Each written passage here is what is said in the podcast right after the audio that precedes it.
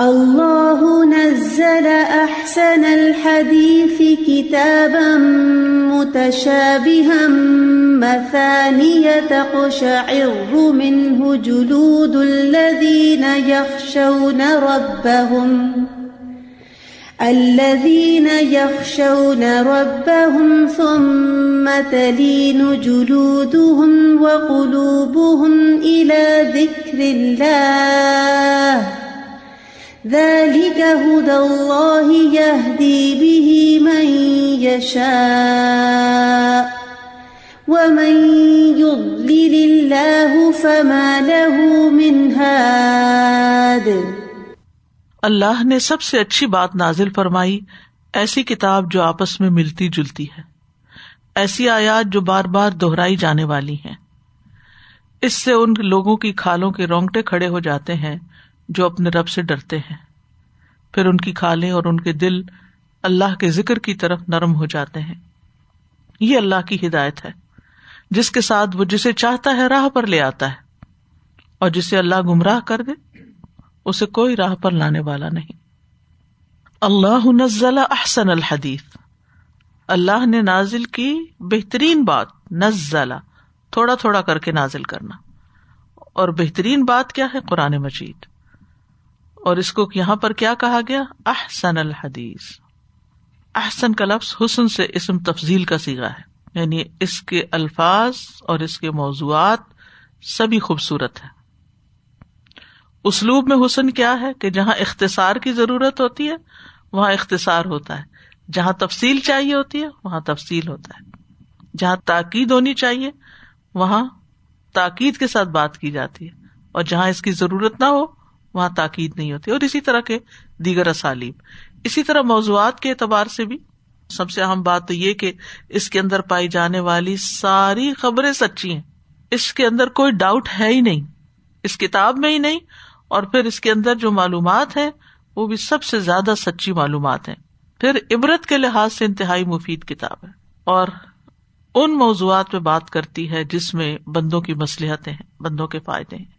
یعنی اور کتابوں کے ساتھ اگر آپ اس کو کمپیئر کریں تو آپ کو پتا چلے گا کہ قرآن کس اعتبار سے احسن الحدیث یعنی اپنے الفاظ اپنے الفاظ کے چناؤ اور یہ جو لوگ عربی جانتے ہیں اور جتنے جتنے جو ماہر ہیں اتنے ہی زیادہ وہ اس چیز کو اپریشیٹ کر سکتے ہیں کہ یہ کتاب احسن الحدیث ہے۔ اس کے مقابلے میں کوئی عربی زبان کی کتاب نہیں اور اسی طرح جن موضوعات پر جس انداز سے بات کرتی ہے، وہ بھی بہت خوبصورت ہے۔ رسول اللہ صلی اللہ علیہ وسلم اپنی نماز میں تشہد کے بعد یہ الفاظ کہا کرتے تھے۔ احسن الکلامی کلام اللہ و احسن الحدی حدی محمد صلی اللہ علیہ وسلم۔ سب سے بہترین کلام اللہ کا کلام ہے اور سب سے اچھا طریقہ محمد صلی اللہ علیہ وسلم کا طریقہ ہے۔ اور جمعے کے خطبے میں بھی آپ لوگ یہ بات سنتے ہوں گے۔ قرآن مجید کو یہاں حدیث کہا گیا ہے۔ ویسے تو عام طور پر رسول اللہ صلی اللہ علیہ وسلم کے کلام کو حدیث کہا جاتا ہے، لیکن یہاں قرآن کو بھی حدیث کہا گیا، کیونکہ حدیث کہتے ہیں بات کو۔ تو قرآن کلام ہے، اس لیے اس کو حدیث کہا گیا۔ حدیث کا ایک معنی ہوتا ہے نیا، جدید۔ تو قرآن پچھلی کتابوں کے مقابلے میں جدید ہے۔ احسن الحدیث کے بعد کیا ہے؟ کتاب متشابہن مسانیہ یہ متشاب ہے متشاب کتاب ہے۔ متشاب کا مطلب ہے آپس میں ملتی جلتی ہم رنگ یعنی اس کی آیات اور حروف ایک دوسرے کے مشابے ہیں۔ اس کا بعض حصہ بعض کے مشابے ہے۔ اسی طرح یہ بھی کہا گیا کہ یہ کتاب پچھلی کتابوں کے اندر پائی جانے والی جو معلومات ہیں یا ان کے اندر جو موضوعات ہیں یا ٹاپکس ہیں، ان سے بھی ملتی جلتی ہے۔ یعنی اگرچہ یہ ان کا لیٹسٹ اور پرفیکٹ ورژن ہے، لیکن بہت سی سملیرٹیز بھی ہیں۔ مسانیہ مسانی کا لفظ جو ہے، یہ تسنیا سے ہے۔ مسنا بیسی سے ہے مسنا و پرادا تو مسانی یعنی اس میں دو دو چیزیں بیان ہوئی ہیں۔ یعنی ایک بات اور پھر اس کے مد مقابل کو بھی لایا گیا۔ مثلاً جنت کا ذکر ہے تو جہنم کا بھی ہے۔ اسی طرح دن کا ذکر ہے، تو رات کا ذکر ہے، دھوپ کا ذکر ہے، تو چھاؤں کا ذکر ہے، روشنی کا ذکر تو اندھیرے کا ذکر ہے۔ یعنی بہت جگہوں پر آپ کو یہ چیز ملے گی کہ یہ مسانی ہے۔ اور اس کی ایک وجہ یہ بھی ہے کہ سننے والا ایک ہی بات سن سن کے اکتا نہ جائے۔ یعنی اس میں ورائٹی بھی آ جاتی ہے۔ اگر خوف دلایا گیا ایک جگہ، تو امید بھی دلائی گئی۔ ابھی جیسے پچھلی آیت میں آپ دیکھیں، اگر شر صدر کی بات ہوئی تو ساتھ کثرت قلب کی بات بھی ہوئی۔ تو اس طرح انسان کمپیئر کر کے اپنے آپ کو صحیح جگہ پوزیشن کر سکتا ہے کہ میں کہاں اسٹینڈ کرتا ہوں۔ پھر اسی طرح یہ ہے کہ اللہ سبحان تعالیٰ نے اس میں بہت سی باتوں کو دوہرا دوہرا کے بھی بیان کیا ہے۔ امبیا کے واقعات جیسے آپ دیکھتے ہیں۔ بار بار جنت جہنم کا ذکر آتا ہے۔ پھر اسی طرح یہ بھی ہے کہ بار بار اس کی تلاوت بھی کی جاتی ہے۔ پڑھنے والا اور سننے والا اس سے بیزار نہیں ہوتا۔ ایک اور معنی بھی کیا گیا کہ قرآن کا ایک حصہ دوسرے حصے کی تفسیر کرتا ہے۔ بہت سی آیات جو ہیں میجورٹی آف آیات جو ہیں، وہ دو دو دفعہ قرآن میں آئی ہیں۔ یعنی اگرچہ الفاظ کا تھوڑا فرق ہوتا ہے کہ مضمون ایک ہوتا ہے۔ تو قرآن پوری کتاب کا نام ہے اور اس کے ہر قطعے کا نام، سورت اور ہر فصل کا نام، آیت یعنی جہاں جہاں بریک ہوتی ہے۔ اور ہر آیت کے آخری جز کا نام مسانی ہے۔ یعنی آیات کے آخری حصے کا نام یہ ابن باہر کا قول ہے۔ انہوں نے اس کا یہ معنی بیان کیا ہے۔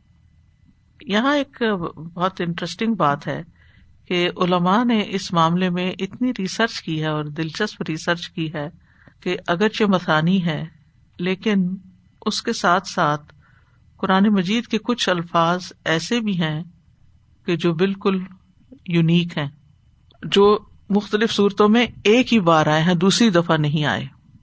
مثلاً وہ کہتے ہیں کہ قرآن مجید کی ایک سو چودہ صورتیں ہیں۔ ہر صورت میں کچھ الفاظ ایسے ہیں جو صرف اسی صورت میں آئے۔ یعنی جہاں یہ مسانی ہے، وہاں اس کی یہ خوبی بھی ہے۔ مثلاً سورت فاتح میں دو کلمات ایا کا نابود اور ایا کا نسطین جو ہے، یہ یہیں پر ہی آیا ہے۔ کسی اور جگہ پر یہ نہیں۔ اسی طرح سورت البکرا کے چھ سو سینتالیس الفاظ جو ہیں وہ اس صورت میں ایسے ہیں کہ جو دوسری جگہ نہیں آئے۔ ان کی کچھ مثالیں، جیسے قصہ و فومہا و ادسا و بسلحا اسی طرح الخیت کا لفظ ہے۔ عال عمران میں بھی ٹو ایٹی نائن کلمات ایسے ہیں کہ جو دوبارہ نہیں ریپیٹ ہوئے قرآن میں، جیسے محرن نبتا ہل وغیرہ۔ پھر اسی طرح سورت الخلاص میں اسمد یلد، یولد، یہ کہیں اور نہیں آیا قرآن میں۔ پھر اسی طرح سورت القوثر میں دس کلمات ہیں، پانچ ایسے ہیں کہ جو کسی اور صورت میں نہیں آئے۔ آتعینا کا الکوثر، ونہر شان اک البتر ان یعنی دوبارہ ریپیٹ نہیں ہوئے قرآن میں۔ اسی طرح وہ کہتے ہیں کہ بعض صورتوں کے جو نام ہے وہ ایسے ہی نہیں ہے فیضر رکھ دیے گئے، بلکہ صرف وہ اسی صورت کے اندر ہی وہ لفظ پایا جاتا ہے، جس کی وجہ سے اس کا وہ نام جیسے قریش ہے۔ ایک ہی دفعہ قریش کا لفظ آیا سورت قریش میں۔ اسی طرح المعاون الفلق العدیات الحمزہ القدر الطین المتفین الطارق، النازعات، المرسلات، المدثر التغاب الزاریات الحقاف جاسیہ، نحل، نمل انکبوت فیل، کہف شعرا لقمان صبا معدہ یہ سارے نام جو ہے صرف اسی صورت کے اندر پائے جاتے ہیں۔ یعنی وہ لفظ وہیں صرف آپ کو ملے گا اس صورت کے اندر۔ اسی پر وہ نام رکھ دیا گیا۔ کہیں اور وہ لفظ دوبارہ آیا ہی نہیں۔ یہ بھی قرآن میں تدبر کا ایک انداز ہے۔ یعنی کہ بعض صورتوں کے جو نام ہے وہ اس صورت کے اندر جو موضوع ہے، اس سے متعلق ہے یعنی وہ پورا سبجیکٹ ہے ایک، جیسے القیامہ ہے یا اور اسی طرح کی۔ تو بہرحال، قرآن جہاں مسانی ہے، وہاں اس کے اندر اور خصوصیات بھی پائی جاتی ہیں۔ حقیقت تو یہ ہے کہ اگر سارے جنو انس مل بھی جائیں تو اس جیسا کلام نہیں لا سکتے۔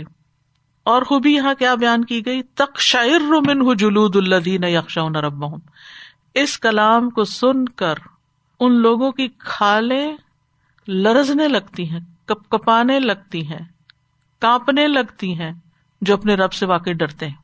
یعنی اس کلام سے وہ پتھر کی طرح ساکت بیٹھے نہیں رہ جاتے، بلکہ ان کے اندر ایک حرکت پیدا ہو جاتی۔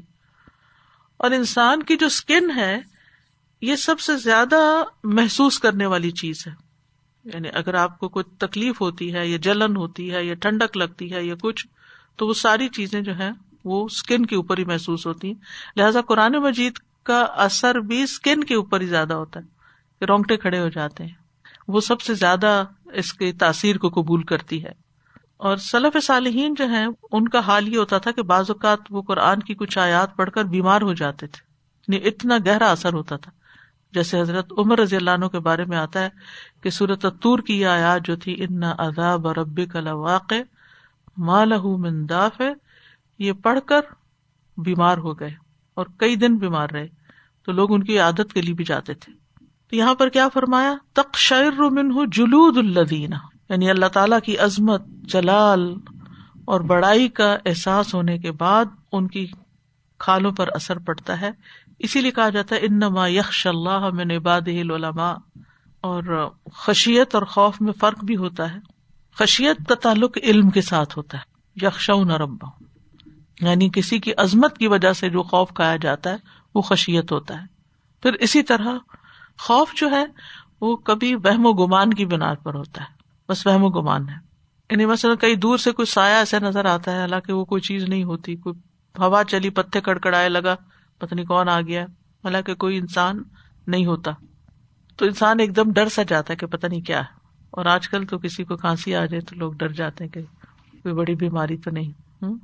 بہرحال، خشیت جو ہوتی ہے وہ علم کے ساتھ ہوتی، اور خوف جو ہوتا ہے وہ علم کے ساتھ بھی ہوتا ہے بغیر علم کے بھی ہوتا۔ ہے غلط فہمی پر بھی مبنی ہوتا۔ ہے اور بہت سے خوف آپ دیکھیں ہمارے وہم پر ہی مبنی ہوتے ہیں۔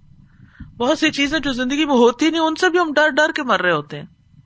اور اس سے بڑھ کر پھر فوبیاز ہو جاتے ہیں۔ کئی قسم کے ہوتے ہیں، کچھ لوگ لفٹ میں نہیں جا سکتے کلسٹروفوبک ہوتے ہیں، کچھ چھت پہ نہیں چڑھ سکتے، کچھ لوگوں سے ویسے ہی گھبراتے ہیں۔ حالانکہ لوگوں نے ان کو کچھ بھی نہیں کہنا ہوتا، مگر ان کے اندر ایک ڈر ہوتا ہے۔ تو یہاں پر قرآن سنتے وقت اہل ایمان کا حال بیان کیا جا رہا ہے کہ وہ باقی لوگوں سے فرق ہوتے ہیں۔ باقی لوگوں سے فرق ہوتے ہیں۔ ابن کثیر کہتے ہیں، مومن کئی وجوہات کی بنا پر دوسروں سے مختلف ہوتے ہیں۔ مومن آیات کی تلاوت سنتے ہیں، دوسرے لوگ شیروں کے نغمے سنتے ہیں، نشید سنتے ہیں۔ مومنوں کو جب رحمان کی آیات پڑھ کر سنائی جاتی ہیں، تو وہ ادب، خشیت، امید، محبت، فہم اور علم رکھتے ہوئے سجدوں میں گر پڑتے ہیں، روتے ہیں۔ وہ دوسروں کی طرح تلاوت سے روگردانی کرتے ہوئے غافل نہیں ہوتے۔ تیسری وجہ وہ قرآن سنتے وقت لازمی طور پر ادب اختیار کرتے ہیں، چیختے چلاتے نہیں۔ ایسی چیزوں کا تکلف نہیں کرتے جو ان میں ہوتی نہیں۔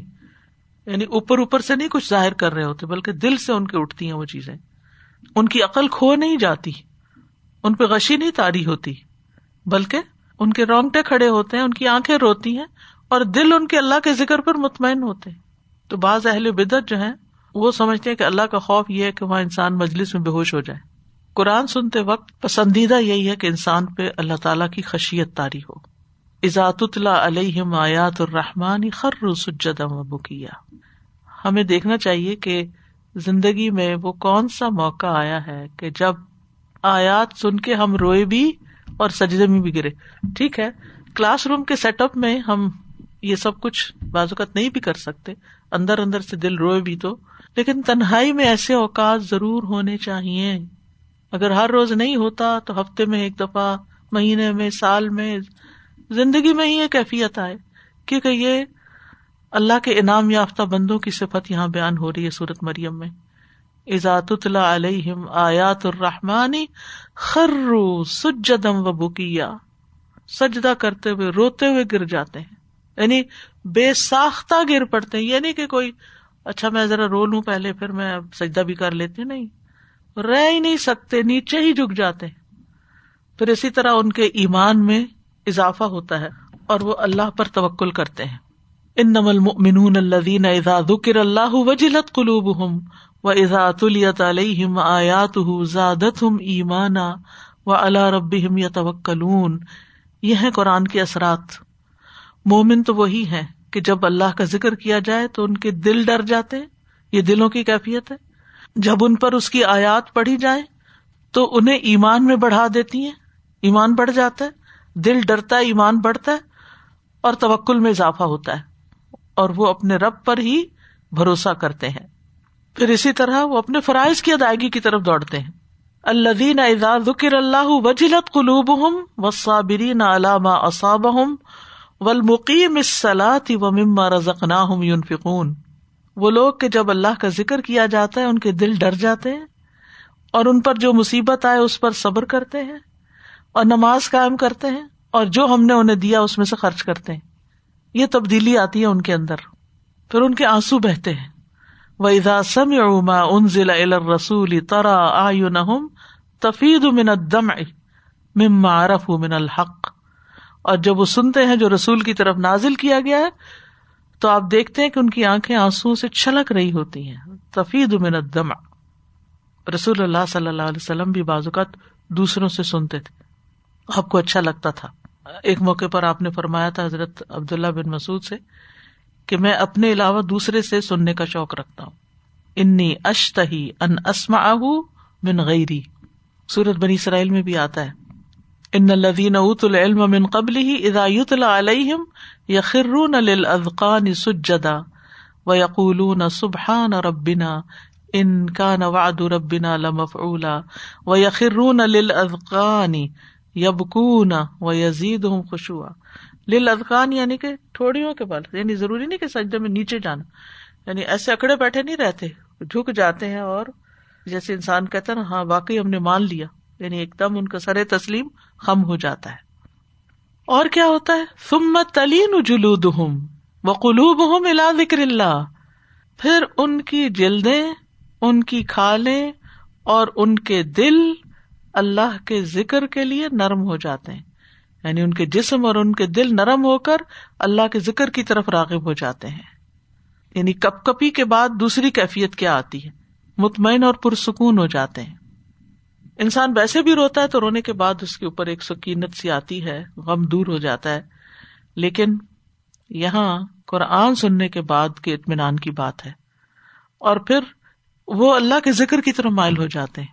یعنی دلوں کی نرم پڑنے کی انتہا یہ ہوتی ہے کہ پھر دل اللہ کے ذکر میں مصروف ہو جاتے ہیں۔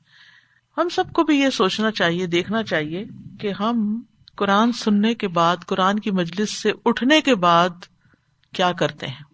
کوئی ذکر ہوتا ہے، مزید دل چاہتا ہے اس میں بات کرنے کو، اللہ کی یاد میں اضافہ ہوتا ہے، یا ادھر چھٹ بند کیا اور ادھر پھر دنیا کی باتیں جیسے کسی قید سے چھوٹ کے آئے ہیں، اور اور ہی افسانے اور اور ہی کہانیاں شروع ہو جاتی ہیں۔ یا ہنسی مذاق شروع ہو جاتا ہے۔ یہ غافل ہونے کی علامت ہے۔ اس کا مطلب یہ ہے کہ قرآن دل کے اندر گیا ہی نہیں۔ جس چیز میں دل ہوتا نا، انسان بار بار اسی کی طرف پلٹتا اچھا اسی کی کوئی اور بات ہو جائے، مزید بات ہو جائے یعنی دل بھرتا ہی نہیں۔ یعنی اگر ہم کسی ایک آیت کے واقعی اس کی تفصیل میں جانے لگے، بعض اوقات حیرت ہوتی ہے نا کہ علماء نے اتنے مختلف انداز سے چیزوں کو بیان کیا ہوتا ہے کہ انسان ایک اینگل دیکھتا ہے، دوسرا دیکھتا ہے، تیسرا دیکھتا ہے، اور دل بھرتا ہی نہیں، اور پھر دل چاہتا مزید کچھ اور بھی ہو۔ یعنی قرآن پڑھ کر ہماری کیفیت انف از انف بہت ہو گیا، بہت لمبا ہو گیا۔ سمجھ آ گئی، سمجھ آ گئی۔ نہیں، سمجھ تو ترجمے سے بھی آ جائے گی، سمجھ تو خالی عربی سے بھی آ جائے گی۔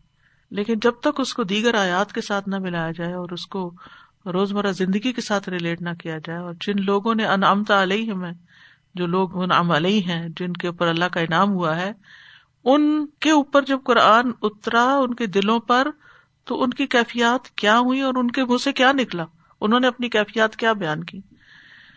یہ ساری چیزیں اگر ملا کر انسان پڑھتا ہے تو واقعی دل کی کیفیت بدل جاتی ہے اور احاطہ تو ہو ہی نہیں سکتا۔ آپ اس کمپریہینڈ نہیں کر سکتے۔ تو یہ جو علامت بتائی گئی ہے نا، قابل غور ہے۔ تم تلین جلود ہوں و قلوب ہوں الا ذکر اللہ قرآن پڑھنے کے بعد ان کے دل اللہ کے ذکر کی طرف راغب ہو جاتے ہیں۔ اللہ کی یاد دل میں سما جاتی ہے۔ وہ باتیں بار بار یاد آتی ہیں۔ جو پڑھا ہوتا ہے وہ بار بار ذہن میں آتا ہے۔ آج یہ پڑھا ہے۔ پھر اپنے اوپر گزرنے والی سچویشن کے ساتھ اس کو ریلیٹ کرتے ہیں۔ یعنی پہلے ان کے رونگٹے کھڑے ہو جاتے ہیں۔ پھر اللہ کے وعدے سنتے ہیں، نرم پڑ جاتے ہیں۔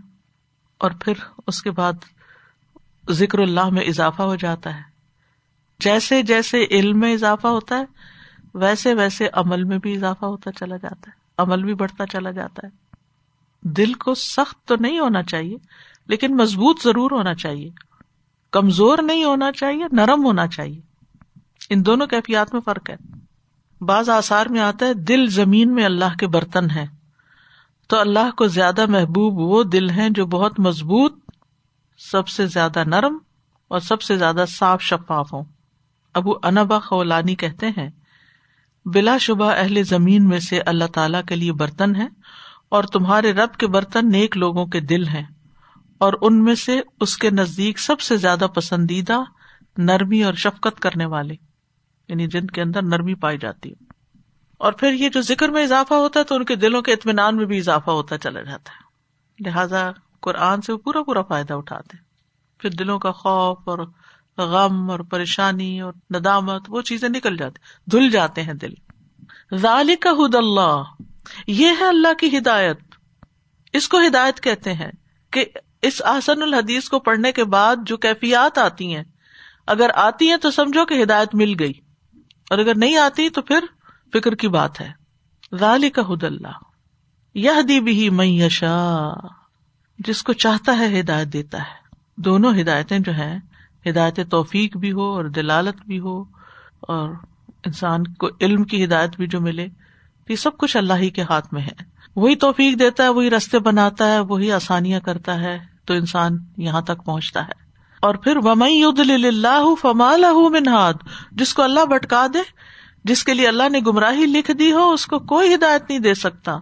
نہ ماں باپ دے سکتے ہیں، نہ استاد دے سکتے ہیں، نہ کوئی اور شیخ دے سکتا ہے، کوئی بھی نہیں دے سکتا۔ کسی کی بات اس پہ اثر نہیں کرتی، کیونکہ اللہ نے جو بٹکا دیا۔ قرآن مجید میں آتا ہے، ان تہر صلاح ہدا ہوں فن اللہ یہ دی میو دل اگر تو ان کی ہدایت کی ہرس کرے تو بے شک اللہ اسے ہدایت نہیں دیتا، جسے وہ گمراہ کر دے، اور نہ کوئی ان کی مدد کرنے والے ہیں۔ تو اس آیت سے پتہ چلتا ہے کہ قرآن مجید کا جو اسلوب ہے، اور جو انداز ہے، اور جو مقصد ہے، وہ کیا ہے؟ اور یہ کہ اہل ایمان قرآن سے اصل قبول کرتے ہیں۔ اگر قرآن سنتے ہوئے رونگٹے کھڑے نہ ہو تو اپنے ایمان کا جائزہ لینا چاہیے۔ اور اگر اطمینان قلب نصیب نہ ہو تب بھی جائزہ لینا چاہیے۔ اور پھر اللہ سے دعا کرنی چاہیے۔ اللہ سے کلب سلیم کی دعا کرنی چاہیے کہ اللہ تعالیٰ میں ایسا دل دے جو واقعی اللہ کو یاد کرنے والا ہو۔ اللہ کی طرف راغب ہو۔ افمن يتقي بوجهه سوء العذاب يوم القيامة وقيل للظالمين ذوقوا ما كنتم تكسبون. تو کیا وہ شخص جو قیامت کے دن اپنے چہرے کے ساتھ بدترین عذاب سے بچے گا؟ وہ جنتی جیسا ہو سکتا ہے؟ اور ظالموں سے کہا جائے گا، چکھو جو تم کمایا کرتے تھے۔ تو اللہ سبحان تعالیٰ نے ان دونوں لوگوں کا جو ذکر کیا پیچھے، اللہ سے ڈرنے والے اور سنگ دل لوگ، اب ان کے انجام کی بات بھی کی۔ افمیت تقی یہ استفام نفی اور انکار کا ہے۔ کیا بھلا وہ جو بچتا ہے۔ بے وجہ ہی اپنے چہرے کے ساتھ سو العذاب، عذاب تو ویسے ہی برا ہوتا ہے۔ تو بدترین عذاب سے یوم القیامتی، قیامت کے دن کیا یہ اس شخص کی طرح ہو سکتا ہے جو قیامت کے دن امن اور اطمینان کے ساتھ آئے گا؟ کیونکہ اسے جہنم کی آگ سے دور کر دیا گیا ہوگا۔ اس طرح کا انداز قرآن مجید میں اور جگہ پر بھی ہے۔ جیسے سورت ملک میں آتا ہے اف شی مکبن الا وجہ ہی اہدا، ام شی سبی نالا سرات مستقیم۔ اسی طرح حامی میں سجدہ میں آتا ہے اف القا فناری خیر ام اتی یوم القیامتی اے ملو معاشی تم ان بات ملون بصیر۔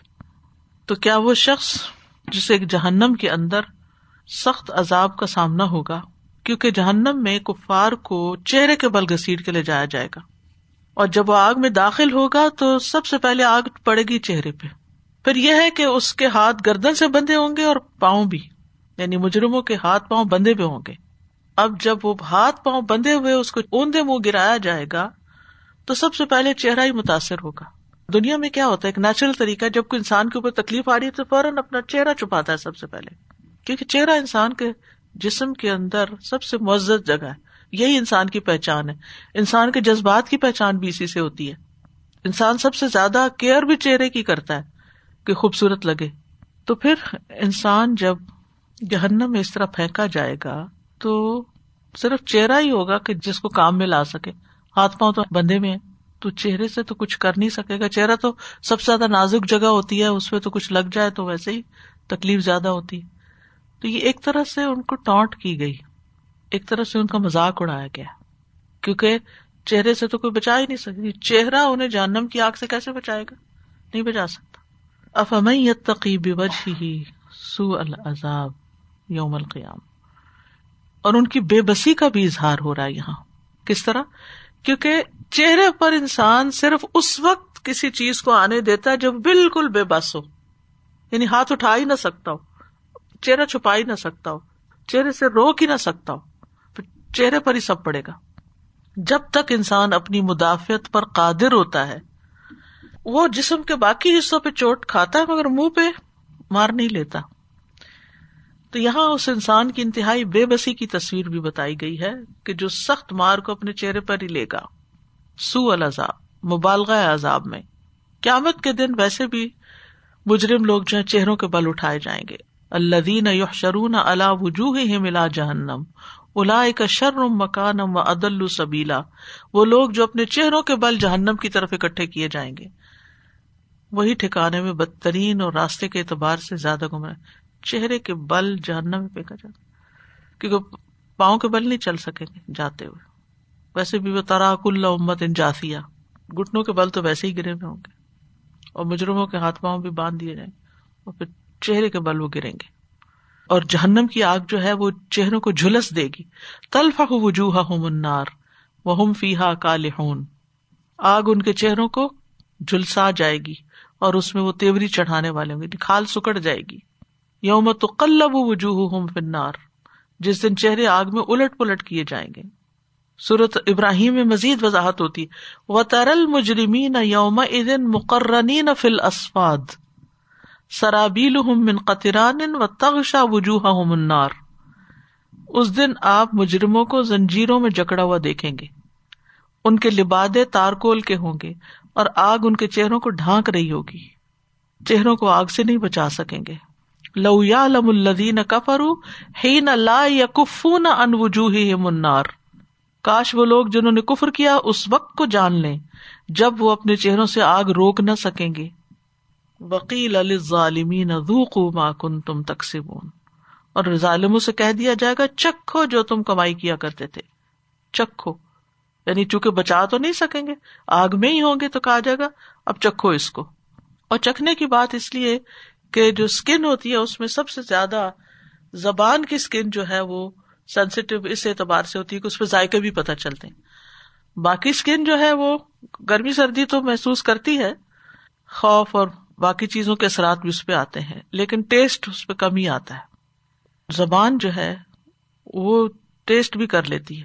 اس لیے یہاں پر زوکو کا لفظ آیا۔ جلو کا نہیں چکھو۔ وکیلا اور کہہ دیا جائے گا۔ فیل ماضی کا سیگا آیا اور اس میں بھی مجھول کا کیلا، کہہ دیا جائے گا۔ گویا، جو ہونا تھا ہو گیا۔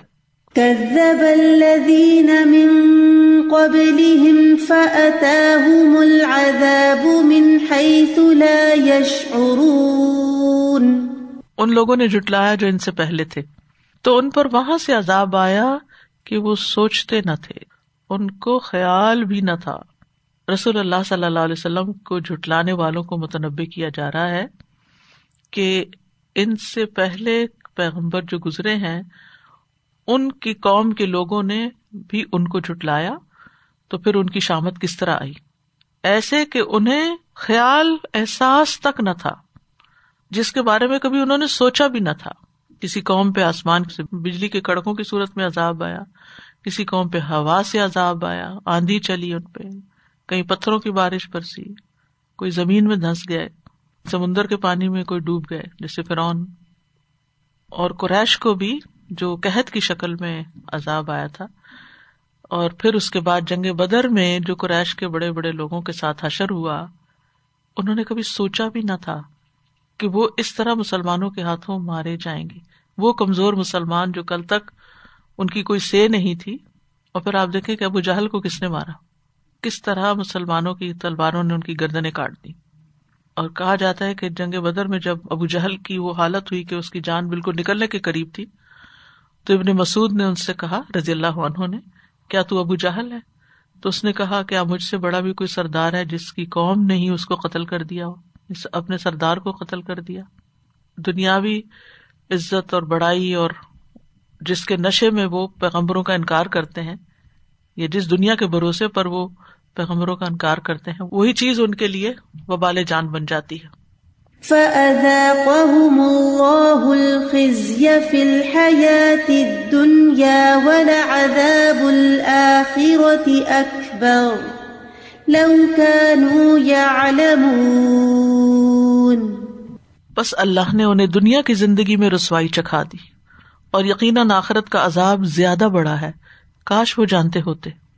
یعنی دنیا میں جو ان کا انجام ہوا، جو ان کی تاریخ بنی وہ بعد والوں کے اندر ان کے یہ رسوائی کے قصے بن گئے کہ اتنی طاقتور قوم، اتنے بڑے بڑے لوگ ایسی ایسی ترقی کرنے والے، انجام کیا ہوا؟ تو یہ جو دنیا میں ہوا، وہ تو ہوا کہ سب کچھ ملیا، میٹ ہو گیا ان کا، ان کی ترقی، ان کی ساری محنت اور کوشش اور جو کچھ انہوں نے تیار کیا تھا۔ اور آخرت کا عذاب تو اور زیادہ رسوا کن ہے۔ اچھا دنیا کے عذاب کے ساتھ لفظ خزی ہے، آپ دیکھ رہے ہیں، اور آخرت کے عذاب کے ساتھ اکبر ہے۔ کہ بہت بڑا عذاب ہوگا۔ ظاہر ہے وہاں کی آگ ستر گنا زیادہ ہے دنیا کی آگ سے۔ لو کانو یا لمون کاش وہ جانتے ہوتے۔ کیا جانتے ہوتے؟ کہ آخرت کا عذاب بہت بڑا عذاب ہے اور وہ اس سے بچنے کے لیے اپنی اکڑ چھوڑ دیں۔ اور یہاں پہ جو لفظ لو کانو یا لمون اللہ اکبر۔ آپ دیکھیے، عام طور پر جو دنیاوی اعتبار سے بہت پڑھے لکھے لوگ ہوتے ہیں نا، بہت علم والے اپنے آپ کو کہتے ہیں۔ لیکن آخرت کے بارے میں کچھ جانتے نہیں ہوتے۔ ان کو کیا زوم ہوتا ہے؟ ہمیں سب پتا ہے۔ ہم ویل ریڈ ہیں، اتنی ٹریولنگ کی ہے، بہت ہمارا ایکسپیرئنس بہت ایکسپوجر ہے۔ ہم عام لوگوں کے مقابلے میں بہت کچھ جانتے ہیں۔ چیزوں کو بہت ڈیپلی اینالائز کر سکتے لو کانو یا لم اتنا کچھ جانتے تھے، کہا یہ بھی جان لیتے کہ آگے کیا ہونے والا ہے۔ کسی بھی شخص کا علم مکمل نہیں ہے، اس علم کا کوئی فائدہ نہیں ہے، جس کے بعد اس کو یہ نہیں پتا کہ اس کے ساتھ کل کیا ہونے والا ہے۔ وہ علم کس کام کا؟ وہ بڑی بڑی ترقیاں کس کام کی؟ وہ آپ مارس پہ بھی پہنچ جائیں، وہاں بھی گھر بسا لیں، وہ ہر طرح کے دنیاوی عیش و عشرت حاصل کر لیں، اپنی ساری تمنا پوری کر لیں اور ان کے سارے طریقے جان لیں۔ دنیا کا چپا چپا چھان مارے۔ ڈھیروں لائبریریاں پڑھ ڈالیں وہ علم کس کام کا؟ لو کانو یا لمون کاش یہ بھی جان لیتے۔ یہ اصل میں علم نافے کہ جس میں انسان کو اس کے برے انجام کی خبر دے دی جاتی۔ ہے آگے کیا ہونے والا ہے؟ اس کی فکر کرو۔